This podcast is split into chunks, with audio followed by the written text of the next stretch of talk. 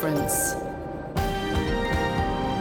You're with SBS Dutch on mobile, online and on radio. Dit is SBS Dutch op mobiel, online en op radio. Graag erkennen wij de traditionele eigenaren en verzorgers van het land, van waar we vandaag SBS Dutch uitzenden, en uiten we ons respect aan de Camaragal mensen van de Kurungay Nation en hun ouderlingen uit het heden en het verleden. Ook kennen we de traditionele eigenaren van alle Aboriginal en Torres Strait Islander landen van waar u vandaag naar ons programma luistert.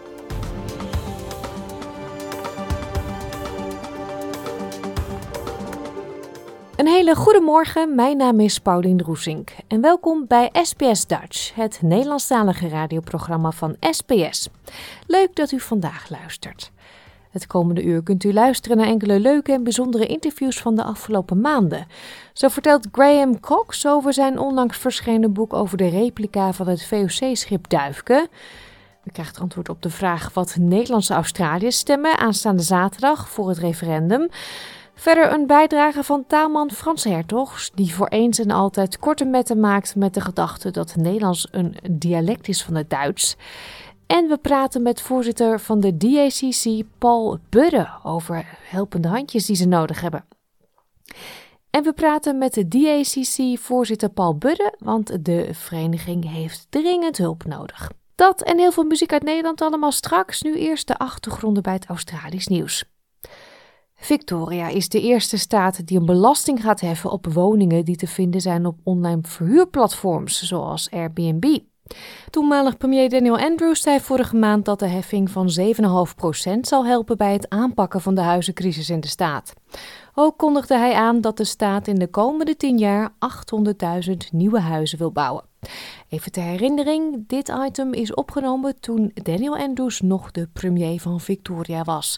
Vandaar dat er wordt gerefereerd aan premier Andrews.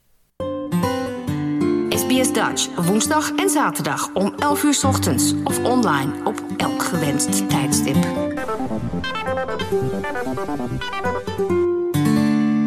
Ga je op vakantie naar Victoria, dan kan het zijn dat er binnen een paar jaar extra kosten aan je Airbnb-boeking zullen worden toegevoegd.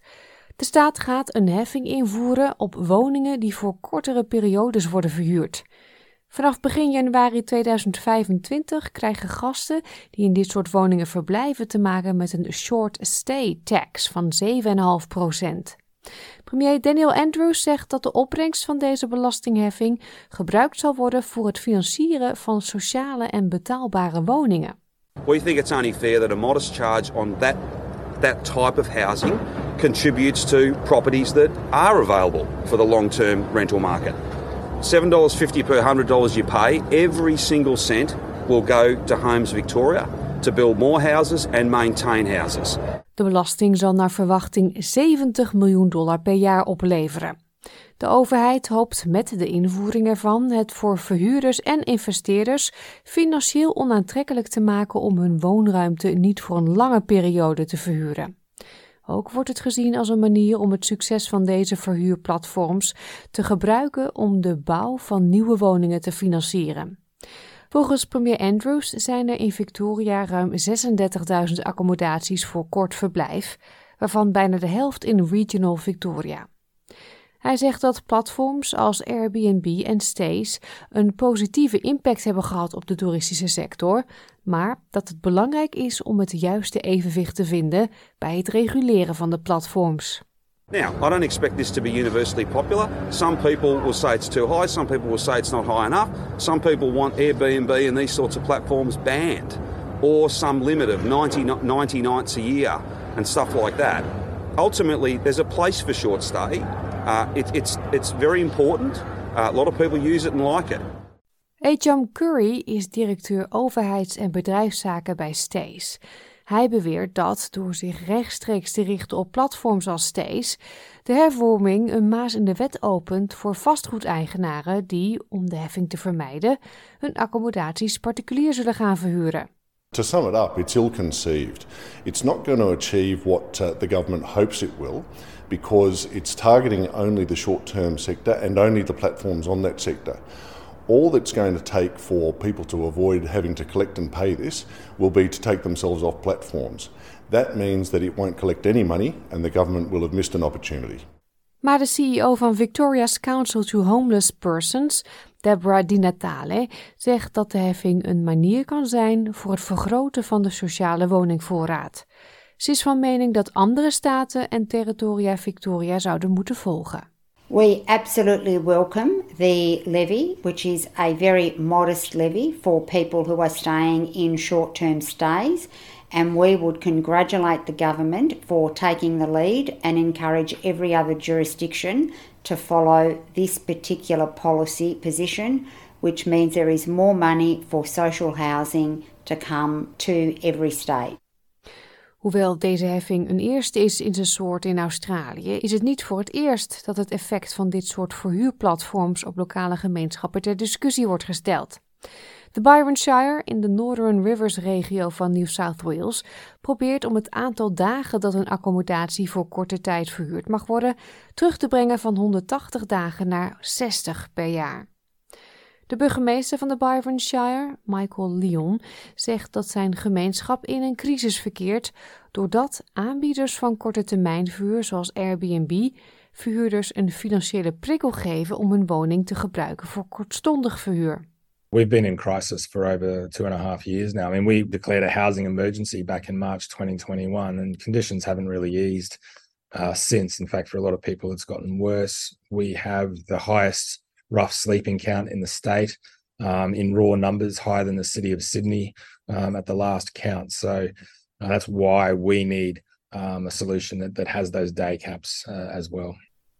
De Byronshire wacht op goedkeuring van de minister van Planning van New South Wales, Paul Scully. Die zal daar naar verwachting in de komende maanden een definitieve uitspraak over doen.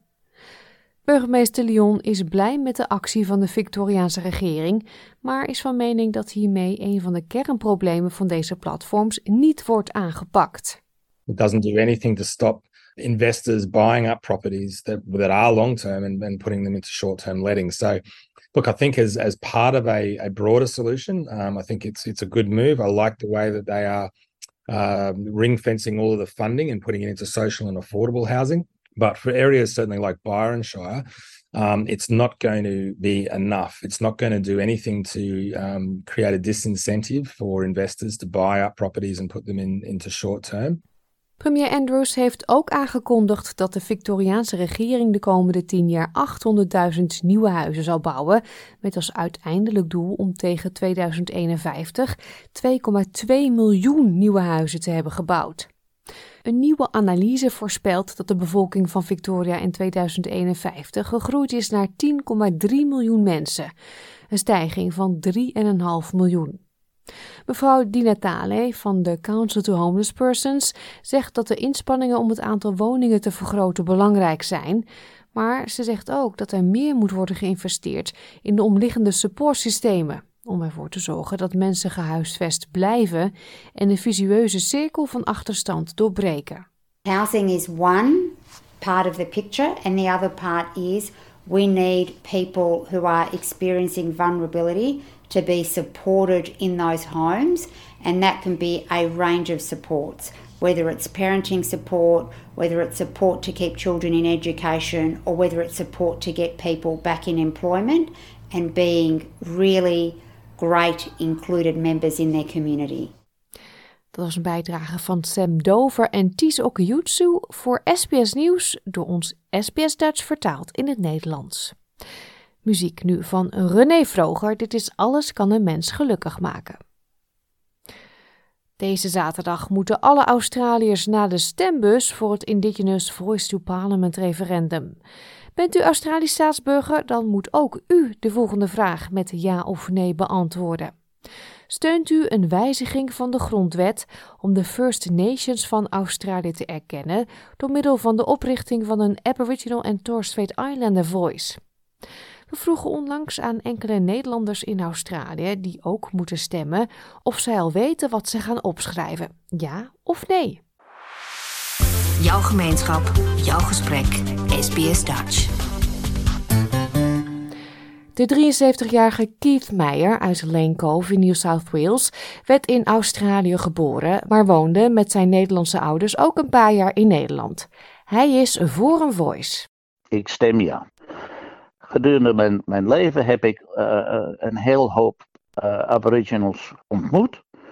En ik heb ermee samengewerkt. Ik vind ook dat ze het recht hebben om dus de beslissingen die in het parlement gemaakt worden door het gouvernement, dat ze daar een, een kans hebben om ja, een stem bij te hebben. En, en met, met andere woorden, over het uh, woning, uh, zeg maar, uh, de, de gezondheid, qua hun opleiding en zo, moeten ze dus een kans hebben om daar hun ideeën bij te voegen.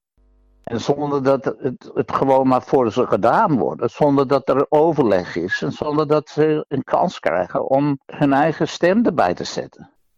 Hidde Kroon woont sinds 2017 in Adelaide in South Australia en is nu twee jaar dual citizen. Gaat hij ja of nee op zijn stemformulier schrijven? Uh, en, nou, dat weet ik nog niet. Ik heb um, daar eigenlijk nog geen ja of nee antwoord op. En um, ik, ik vind, ja, er moet wel wat meer, of er moet veel meer uh, voor de Aboriginals vanuit overheid, vanuit de centrale overheid uh, gebeuren. Um, dus eigenlijk zou ik heel gemakkelijk ja kunnen stemmen. Maar ik twijfel heel erg, en dat is dan waarom ik misschien nee zou stemmen, is omdat um, de uitwerking van het plan, kom ik eigenlijk niet goed achter hoe dat dan in de overheid zo'n adviesorgaan uh, zal werken, wie daarin zal komen. Uh, gaat dat ook met stemmen of worden daar mensen voor aangewezen? Um, ja, ik, ik vind het plan eigenlijk niet uitgewerkt genoeg. En um, ik denk als je zo'n moeilijk onderwerp onder de Australiërs uh, voor in de grondwet wil veranderen, dat is zo'n grote stap. Dan moet je ook wel een heel goed doordacht plan hebben waar je op alle vragen antwoorden he hebt.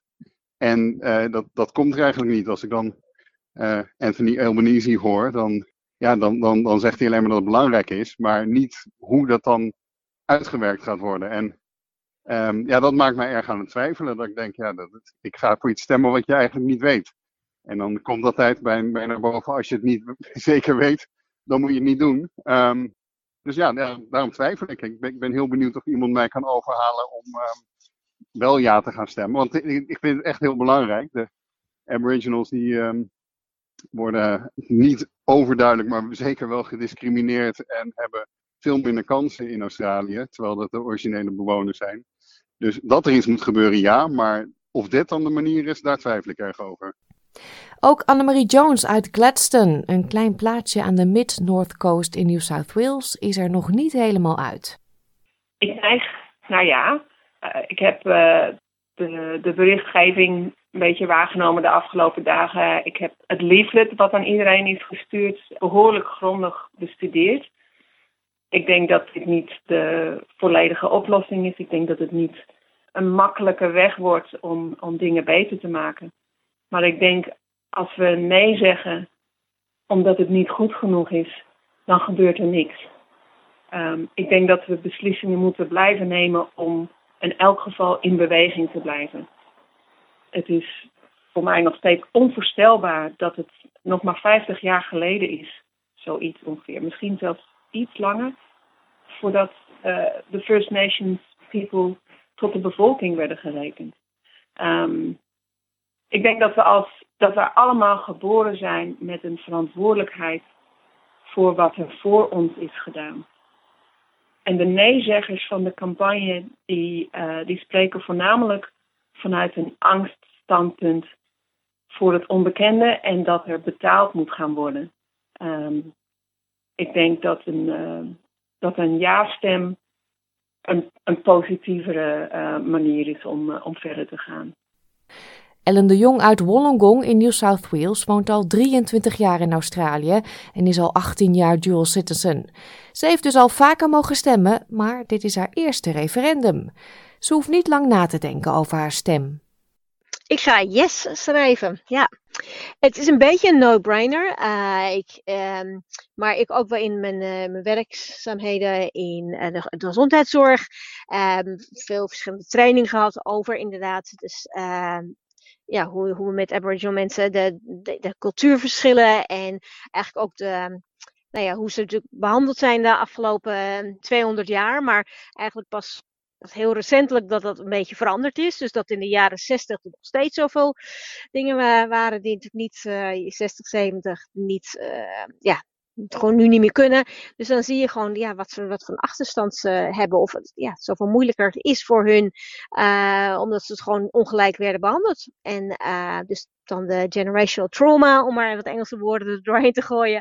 Um, dus ik vind gewoon, ja, ik vind, we moeten ze gewoon erkennen. Ze hebben een hele mooie cultuur. Ik, ik ben in Northern Territory geweest. En uh, ik heb ook vrienden die van Aboriginal uh, descent zijn. En um, ja, ik vind gewoon dat, ik ze wil steunen. Voor mij is het een, bijna een beetje hetzelfde als de um, marriage equality. Dus, dus van de, voor het homohuwelijk. Dat ik ook zoiets van, nou ja, het zijn, zijn allemaal mensen. En we hebben allemaal rechten. En ik wil gewoon dat erkennen.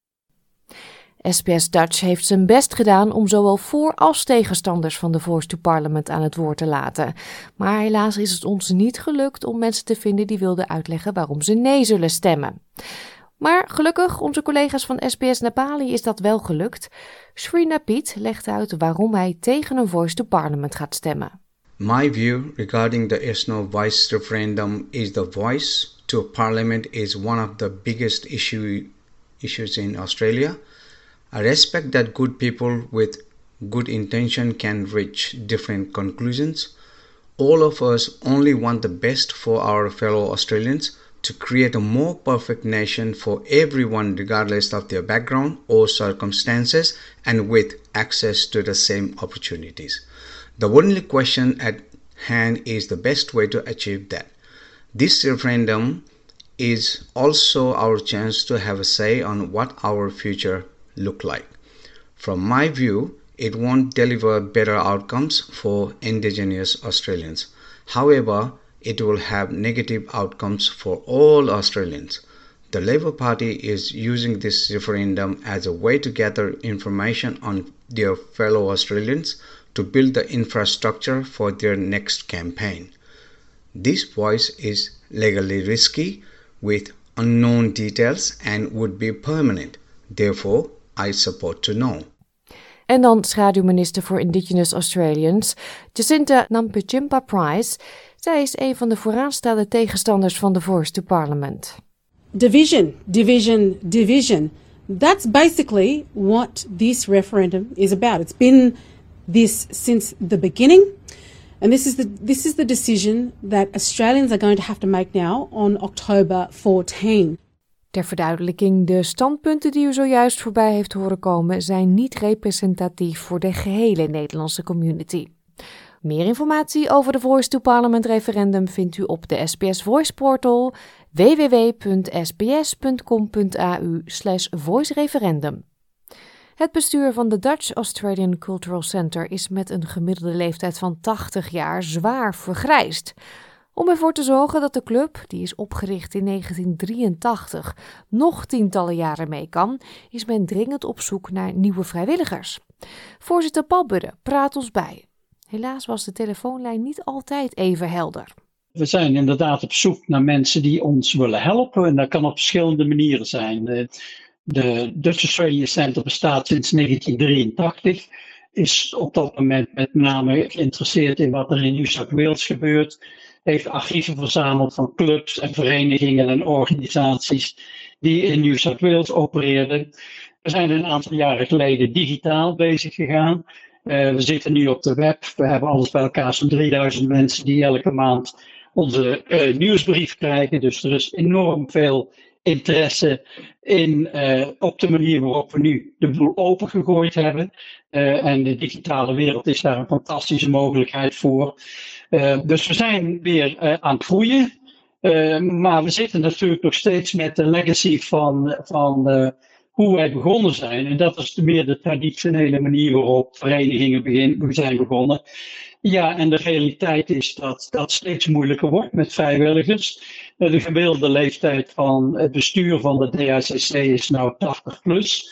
Dus we moeten wat dat betreft reëel zijn en zeggen van nou dat gaat ook niet eindeloos door. Maar we kunnen op een andere manier doen. Dat hoeft niet allemaal meer met die traditionele vergaderingen. We kunnen gewoon uh, online dingen doen per e-mail, uh, Zoom en, en dat soort zaken meer. Dus zo is de nieuwe organisatie. Nou, binnen die organisatie hebben we uiteraard mensen nodig die mee willen denken op strategisch niveau. Wat gaan we doen? Wat zijn de plannen? Hoe doen we dat met het archief? Hoe doen we dat met de, de, de library? Hoe doen we dat met research? Met, en dat soort zaken meer. En als er mensen zijn in Sydney die daarin geïnteresseerd zijn, dan nodigen we die graag uit om te komen naar onze AGM op 10 november in het Abeltasman Village in Chester Hill. We kunnen ook per Zoom uh, mensen binnenbrengen. Dus uh, mensen die geïnteresseerd zijn in dat onderdeel, strategisch, planning en uh, meedenken, die kunnen ook per Zoom van andere, andere plaatsen in, in Australië meedoen. Daarnaast hebben we mensen ook nodig natuurlijk die echt met de handen werken, om zo maar te zeggen. Er kan zijn die de, die de archieven mee gaan helpen. Onze archivaris die retire op het eind van het jaar. Dus we hebben een nieuwe uh, archiefpersoon nodig. Dat hoeft geen archivaris te zijn, maar iemand die daar interesse in heeft. Van, daar zitten we echt om verlegen. Uh, dan hebben we mensen die meehelpen in de library. En dan hebben we natuurlijk online, kan natuurlijk mensen kunnen meehelpen met research. We verzamelen verhalen. Eh, van heel rond, rond Australië, van de migratieperiode, van uh, businessen die, Nederlandse businesses hier, maar met name de migratieverhalen. De mensen die in de 50 en 60 jaar zijn gekomen, ja, die zijn ook nu heel oud. Dus het is twee minuten voor twaalf om die verhalen bij elkaar te brengen. Eh, dus er zijn verschillende aspecten waar mensen die geïnteresseerd zijn in de DSCC, in het werk wat wij doen, in de geschiedenis en cultuur van de Nederlanders in Australië, uh, die mensen zoeken we graag en daar willen we graag contact mee hebben. Sommige mensen zijn alleen maar zeggen, nou oké, stuur mij maar uh, je informatie en hou ons op de hoogte op die manier. Andere mensen hopelijk die wat meer uh, betrokken willen zijn met het werk, zoals ik dat net vernoemde. Maar het is breed en iedereen is welkom. En we zitten springen, we zitten springen om mensen die, die mee gaan helpen en mee gaan denken. Ja, en dan noem je natuurlijk al heel duidelijk cultuur en geschiedenis. En het helpt heel erg als je daarin geïnteresseerd bent. Ik kan me ook voorstellen dat je mensen kan gebruiken die de website uh, updaten. Of uh, een mooie nieuwe look geven. Of een nieuwsbrief eruit sturen. Dus ook de, de, de huidige kennis, de techniek uh, bij zich dragen. Absoluut, want het belangrijkste onderdeel van de DHCC is nu de, de website. Hè? Dat is de manier waarop wij nu uh, toegang geven tot die, uh, al die informatie die we hebben. En nogmaals, verschrikkelijk succesvol. Een paar jaar geleden waren er 200 mensen die geïnteresseerd waren. Nu zijn er 3000 al aan. Dus je ziet dat dat inderdaad de manier is waarop mensen uh, met, ons, met ons contact willen maken, met de informatie contact willen maken. Ja, dus de digitale technologie daaromheen zijn nog veel meer mogelijkheden. En mensen die ons daarmee willen hebben, absoluut van harte welkom. En een veelgestelde vraag zou zijn, mensen die geïnteresseerd zijn, ja, hoeveel tijd gaat me dat kosten? Kan je daar enig zinnig woord over zeggen? Nee, het is, uh, nou tegenwoordig is het niet een kwestie wat, hoeveel tijd wij willen hebben. Het is hoeveel tijd zij willen geven. Ja? En uh, het is uh, flexibel, en zoals ik al zeg, omdat we met digitale middelen bezig zijn. Dus wat dat betreft is het heel flexibel. Ja, als iemand bijvoorbeeld uh, in Sydney mee zou kunnen helpen met, met het archief. Eén keer per week komt het team bij elkaar. Je hoeft niet elke week te komen, maar you know, dat is dan een gelegenheid om, om mee te, fysiek mee te werken met de bibliotheek en met het archief. Dus daar, uh, daar zijn mensen die we, bij, die we graag willen hebben. Uh, we hebben één keer in de twee, drie maanden hebben een, een vergadering. Uh, mensen die dus op strategisch niveau ideeën hebben van hoe we dit zouden verder kunnen in de toekomst kunnen, kunnen aanpassen. Die zijn uiteraard van harte welkom op onze meetings, nogmaals. En ondertussen kun je natuurlijk per e-mail krijgen mensen documenten waar ze op kunnen reageren. en, en dat soort zaken meer. Dus uh, en als iemand zegt van ik heb echt een hoop tijd en ik wil interviews gaan doen in Melbourne of in Perth of in Brisbane met mensen die je kent en ik wil een verhaaltje opschrijven die er goed in zijn en die wat foto's kunnen verzamelen en scannen, dat soort zaken meer. Fantastisch. Dus als we dat soort mensen over, uh, verspreid over het land kunnen interesseren om, om dat. En dan kunnen ze hun eigen tijd doen. Ja? Dan kunnen ze doen wanneer ze dat willen. Ja? Dan wordt niet gezegd van jullie moeten dat één keer in de week. Nee, dat kun je net doen wanneer je, wanneer je wilt. En je kunt, eh, als, als, als we één verhaal krijgen, fantastisch. Ja? Krijgen we meerdere verhalen per jaar, hartstikke mooi. We zijn hartstikke flexibel. En, en we zijn natuurlijk ontstellend blij met wat voor medewerking we dan ook kunnen krijgen. Hoe en wat. Uh, het is, ik, ik, wil met iedereen die op reageert, wil ik persoonlijk contact maken, een telefoontje plegen en zeggen, nou oké, wat, wat, wat wil je doen? Dat kun je doen. Hoe zien wij het? Uh, en op die manier kunnen we dan kijken hoe mensen mee kunnen gaan helpen met, met de Dutch Australian Cultural Center. Ja, het is duidelijk. Alle hulp is welkom. Heel veel succes, Paul. Ik hoop maar dat er heel veel mensen gaan reageren. Hartstikke bedankt, Polly. Groetjes. Tijd voor muziek. Dit zijn Maan, Typhoon, Thomas Akda en Paul de Munnik met Als ik je weer zie. Graham Cox was van het begin tot en met het einde betrokken bij de bouw van de replica van het VOC-schip de Duifke in Fremantle, West-Australië. En hij had ook veel te maken met de daaropvolgende avonturen. Het schip is inmiddels alweer een paar jaar verhuisd naar Sydney en de stichting die verantwoordelijk was voor de bouw is opgedoekt. Voor Graham een mooi moment om een boek te schrijven. Through Darkest Seas. Dat is de titel van het boek, werd eerder dit jaar gepresenteerd en wij spraken Graham kort daarna. SBS Dutch. Deel onze verhalen op Facebook. Graham, I read you have two interests. It's cars and it's tall ships. It's like for me opposites. One can go really fast and the other one is sometimes pretty slow. yes, that's right. I've always been interested in cars, but um, my passion for the Divkin began back in 1994 when I was on the, the sailing ship Endeavour, the Endeavour replica. And a guy in Fremantle, Michael Young, who was a Dutch immigrant, wrote a letter to the local newspaper. That was in December 1993. And he said, Oh, Endeavour's leaving Fremantle as she was going to Sydney. He said, We should build another ship, and it should be the Divkin. And uh, it was the first ship in Australia's history, and it's a small ship so it should be easy to build. So he, he sent uh, the letter to the newspaper. Andrew Smith, the editor, published it. And then he got, I think, if my memory serves me right, about 40 letters from people saying, Well, we agree with you, we should build this ship. And then a couple of months later, I was on Endeavour with John Longley, who was um, running Endeavour in those days. And I said, What's the story with this fellow Michael Young? Because it was Michael de Jong as his um, his Dutch name. And he said, "Oh yeah, he's really keen. He needs a bit of marketing help. You should give him a ring." So I turned up a few weeks later at uh, Michael and Janine Young's house in Fortescue Street in East Fremantle. Had Dutch cinnamon biscuits and coffee, and there were a group of us, and we decided to build the ship. And uh, so, what's that? Thirty years later, um, I've written a book about it. Yeah, about the whole process of building it and the big voyages it made. Yes, yeah, they're all in there. The whole fundraising process of the of getting enough money to build the ship because she cost four million dollars to build was just a mammoth job in itself, and it involved the the Dutch community in Western Australia. Um, it involved the state government and a lot of people from all over the world, really, to build the ship and that's really it was that um, sort of momentum, I guess, that uh, we formed a group called the Friends of the Divkin, and that was mostly people of um, of Dutch descent in in Western Australia, and it was the momentum that was gained from that group that led to the forming of a foundation or a stichting, as you know, say in Dutch, and that was formed in Fremantle. We had a guy who agreed to be the chairman of the foundation, uh, Michael Kalis, who was a Greek fisherman but uh, had a huge company.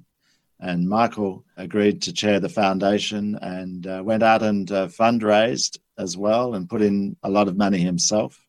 And in 1995, Prince Willem Alexander of the Netherlands came over and laid the keel yeah. To make it clear, you don't have any connections with the Netherlands, as in family. No, I could be a de Kock, couldn't I? But I'm a yes, yeah. uh, maybe I do go back somewhere in the Netherlands. I don't know, but um, but what intrigued you about the uh, Duifken? Well, there's a, a, a book called as you get in primary school in those days when I went to school called Australia since 1606. It was the textbook for history, Australian history, and and Dyfken was the first paragraph of the first chapter. So I've always sort of thought, what in the hell is Dyfken? What is this story? Um, but we were taught Hugh Edwards' book, Island of Angry Ghosts. We were taught all about the Dutch shipwrecks when I went to school in Perth. And uh, the maritime or marine archaeologists who discovered all the wrecks, they were like local heroes in Western Australia. So there was always a great awareness of this and the idea of, of building another ship like the Dyfken, which is a beautiful ship. You know, Endeavour is a bluff bow collier from Whitby in England, but Dyfken is a smart little pointy nosed scout ship.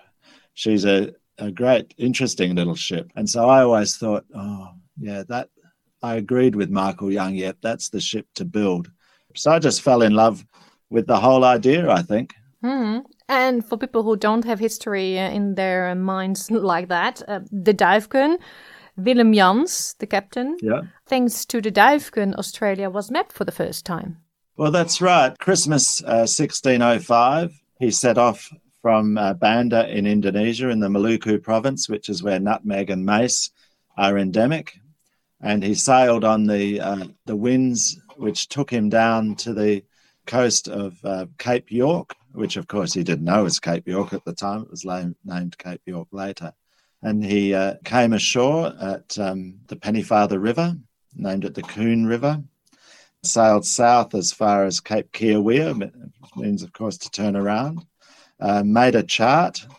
Aboriginal people, Aboriginal Australians saw him, and that's the first time recorded in history that um, Aboriginal Australians saw people from the outside world. He made a chart of the coastline, and that's the first time Australia appeared on a chart. He sailed up the coast, had some run ins with the Aborigines, and then turned back and ended up back in Banda a, um, a month or two later. So that was the beginning of Australia's recorded history. And in the next 164 years, before Lieutenant James Cook sailed up the east coast of Australia, there was something like uh, 46 voyages of exploration to Australia by the Dutch.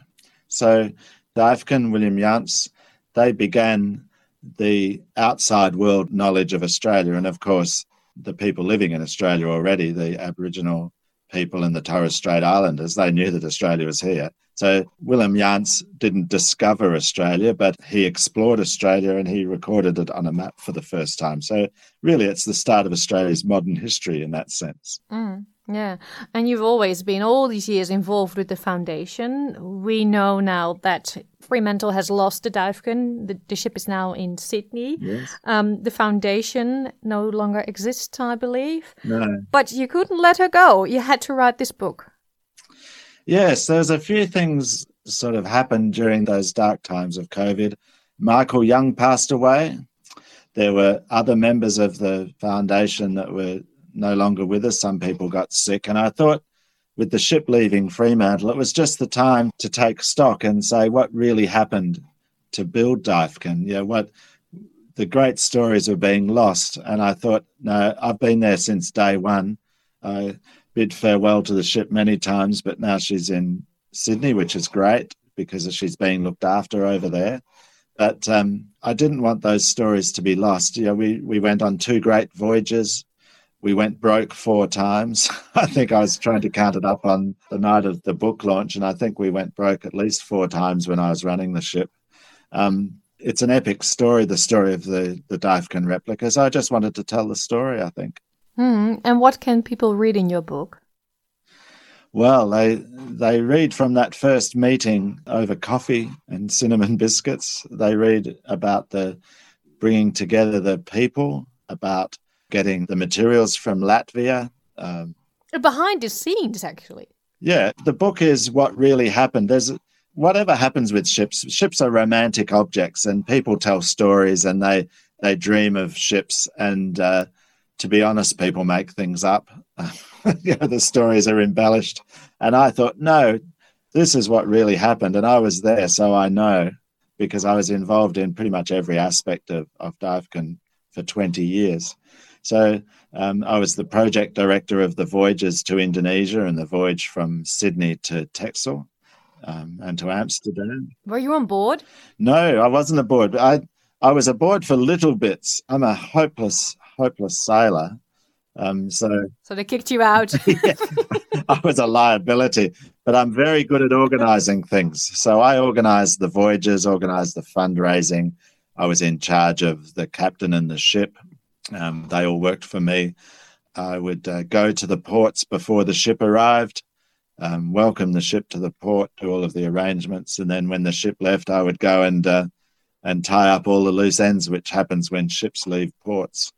So um, I was intimately involved. And then when the ship arrived in the Netherlands in 2002 for our summer exhibition tour for the 400th anniversary of the Dutch East India Company, I was on board the ship for most of that time and then arranged to bring the ship back to Fremantle in the end of 2002. The book is mostly about the building of the ship and those two incredible voyages the one to Indonesia during the, the civil war in Indonesia, which is a miracle, really, that it ever happened.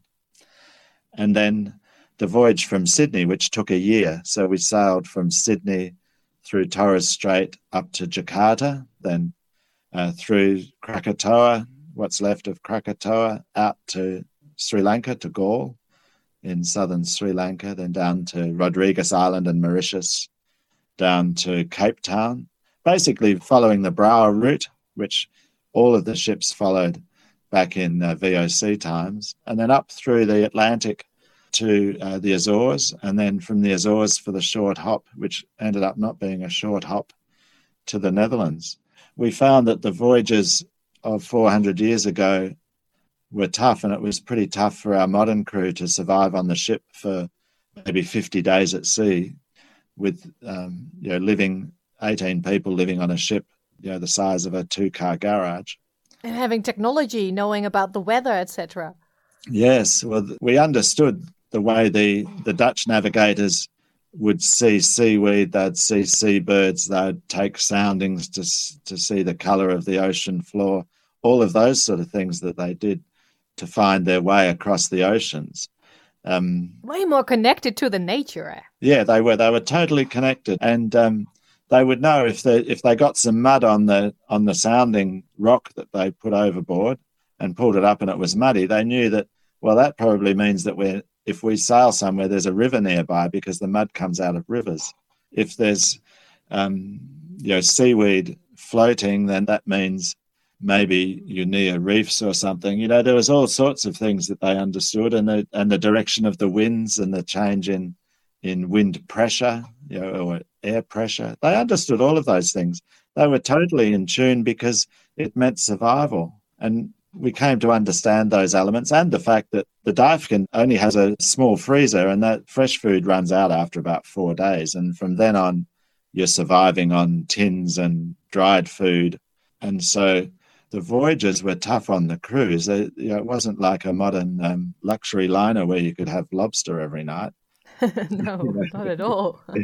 you had your book launched uh, on Sunday. Yes. How did people respond to the book? the response was absolutely amazing. And um, we invited a lot of the people who've been with Daifkin back in the very early days. And and it was a fairly emotional night, I think, for me, because I saw a lot of the people that have come through the Daifkin story. And there were even people who, you know, three of us, one, two, three, no, four of us who were at the original meeting of eight people in, it would have been March or April 1994. Um, Nonna, unfortunately, as would have been five, but he passed away last week. So that there were people there who actually had the dream of the Daifkin way back in when we first started it, and we're still friends. We can still have a laugh um, and have a joke about the things that happened back in those days. And it's just, I don't know whether we'll all get together ever again. You know, No. But we did, so it's good. What is your warmest memory when you think about those 20 years working together, building the replica, the adventure? Oh wow. Um, I've never been asked for the warmest memory because sometimes we're pretty tough on the Daifkin. Um, my most gobsmacking moment, I guess, was um, when we were in Banda in Indonesia, we were there during the wet season, so it would rain for three or four hours a day.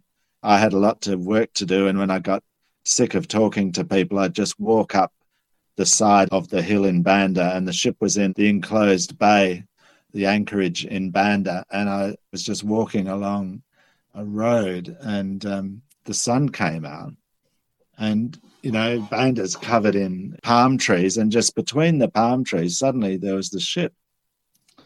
And I thought, holy hell, it's 400 years ago, I'm there again. And it's those sorts of experiences that you have with, with Difkin when she's in places where she was originally. They're a bit spooky, to be honest, but that was amazing. And, and the, when we arrived at the Pennyfather River a few months later, and we don't own the Difkin story actually as Australians or as Dutch people. We don't own the story as white Australians, maybe. The story is still in the oral, oral history of the traditional owners of the Pennyfather River mouth because they saw the ship uh, when she arrived. They saw this strange thing and they thought there were ghosts on board because they were all white. And in their culture, white people were ghosts because I'd never seen a white person. They just thought that was what they associated with ghosts. And they still talk about it. You know, when I went there in 2000, when the ship arrived, the local people said, Oh, the Difkin's back. you know, 400 years later, who'd have believed it? They didn't disconnect with the original ship because it's been in their oral history ever since. And that is a very spooky moment when people just automatically move from 1606 to 2000 and just say that there's a continuum happening. Ja, ik kan het niet laten om na een gesprek over een replica van een oud VOC-schip toch een klassiek zeemanslied te draaien. Dit is Pekel met te kaperen varen. Je hoort het mensen wel vaker zeggen dat het Nederlands een dialect is van het Duits. Taalman Frans Hertogs heeft eens nagekeken of dat inderdaad wel klopt. En wat blijkt, dit is dus absoluut niet het geval. Hoe de vork dan wel in de steel zit, ja, dat blijkt een ingewikkelde zaak. Maar één ding staat zo vast als een huis. Het Engelse woord Dutch voor Nederlands is behalve totaal foutief nog hoogst beledigend ook.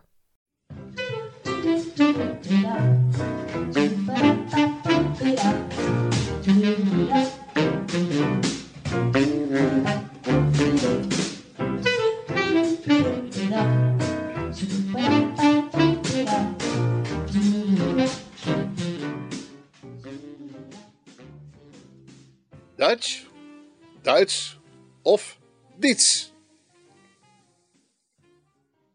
Iedere Nederlander heeft zijn eigen relatie met de taal van buurman Duitsland. Ja, je hoort meteen dat Nederlands en Duits aan elkaar verwant zijn. Als het moet, komen Nederlanders en Duitsers er samen wel ongeveer uit. En dat is een onmiskenbaar bewijs van taalverwantschap. En er staat ook in ons volkslied, hè? Ben ik van Duitsen bloed. Nou ja, intussen weten wij allemaal dat dat Duits het oude woord is voor het oer-Nederlandse diets. Uit de uitdrukking iemand iets diets maken. Diets is de klare taal en wel degelijk goed Nederlands. Is Nederlands dan misschien een, een soort dialect van het Duits? Nou, dat ook weer niet hoor. Allereerst moet je weten dat het Duits en het Nederlands allebei ontstaan zijn uit het Oud-Germaans. Het zijn Germaanse talen. En na verloop van tijd ontwikkelden zich uit dat oude Germaans twee varianten: het Hoogduits en het Nederduits. En ja, en later ontstond er ook nog een tussentaaltje, het Middelduits. Nou, Hoogduits moet je in dit geval letterlijk opvatten. Dat was de taal van het zuiden richting Alpen, Beieren en omstreek, zeg maar. Daar was de zetel van de macht en daar zat het geld. En daar komt die Hoogduitse klankverschuiving dus vandaan. Een paar snelle voorbeelden daarvan. Hè. Een paard werd een veert. Eten wordt essen. En tijd wordt zeit. En zo zijn er nog veel meer van die klankverschuivingen. Sterker nog, er kwam zelfs een tweede klankverschuiving, zodat het verschil tussen Hoog- en Nederduits wel erg opvallend werd. Maar ja, De overeenkomsten die bleven ook. 80% van de Nederlandse en Duitse woordenschat is vrijwel hetzelfde. Vergelijk maar met het verschil in woordenschat tussen Spaans, Italiaans en Portugees. Een mooi voorbeeld van die overeenkomst is de Maastrichtse dichter Hendrik of Heinrich van Velderke. Rond 1150 schreef hij gedichten in zijn eigen taal, die na enig touwtrekken tenslotte zowel in de Duitse als in de Nederlandse literatuurlijst beland zijn. Dubbele roem dus. Het Nederduits in de meer noordelijke regionen had heel wat minder last van die rare klankverschuivingen. Die talen en dialecten daar, die volgden geleidelijke ontwikkelingen die alle talen in de loop van hun geschiedenis ondergaan. En bij die talen hoorde ook het latere Nederlands.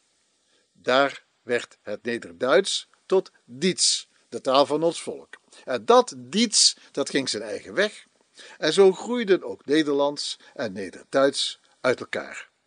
En toch, toch kunnen Nederlanders en Nederduits sprekenden zich onderling nog steeds aardig verstaanbaar maken.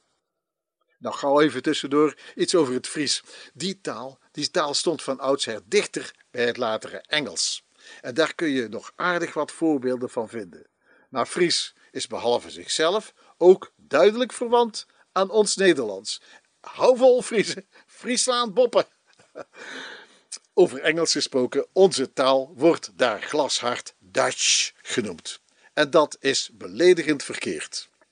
Hun woord Dutch is niet een mislukte uitspraak van ons woord Duits of Diets. Dat zou je ze nog wel kunnen vergeven.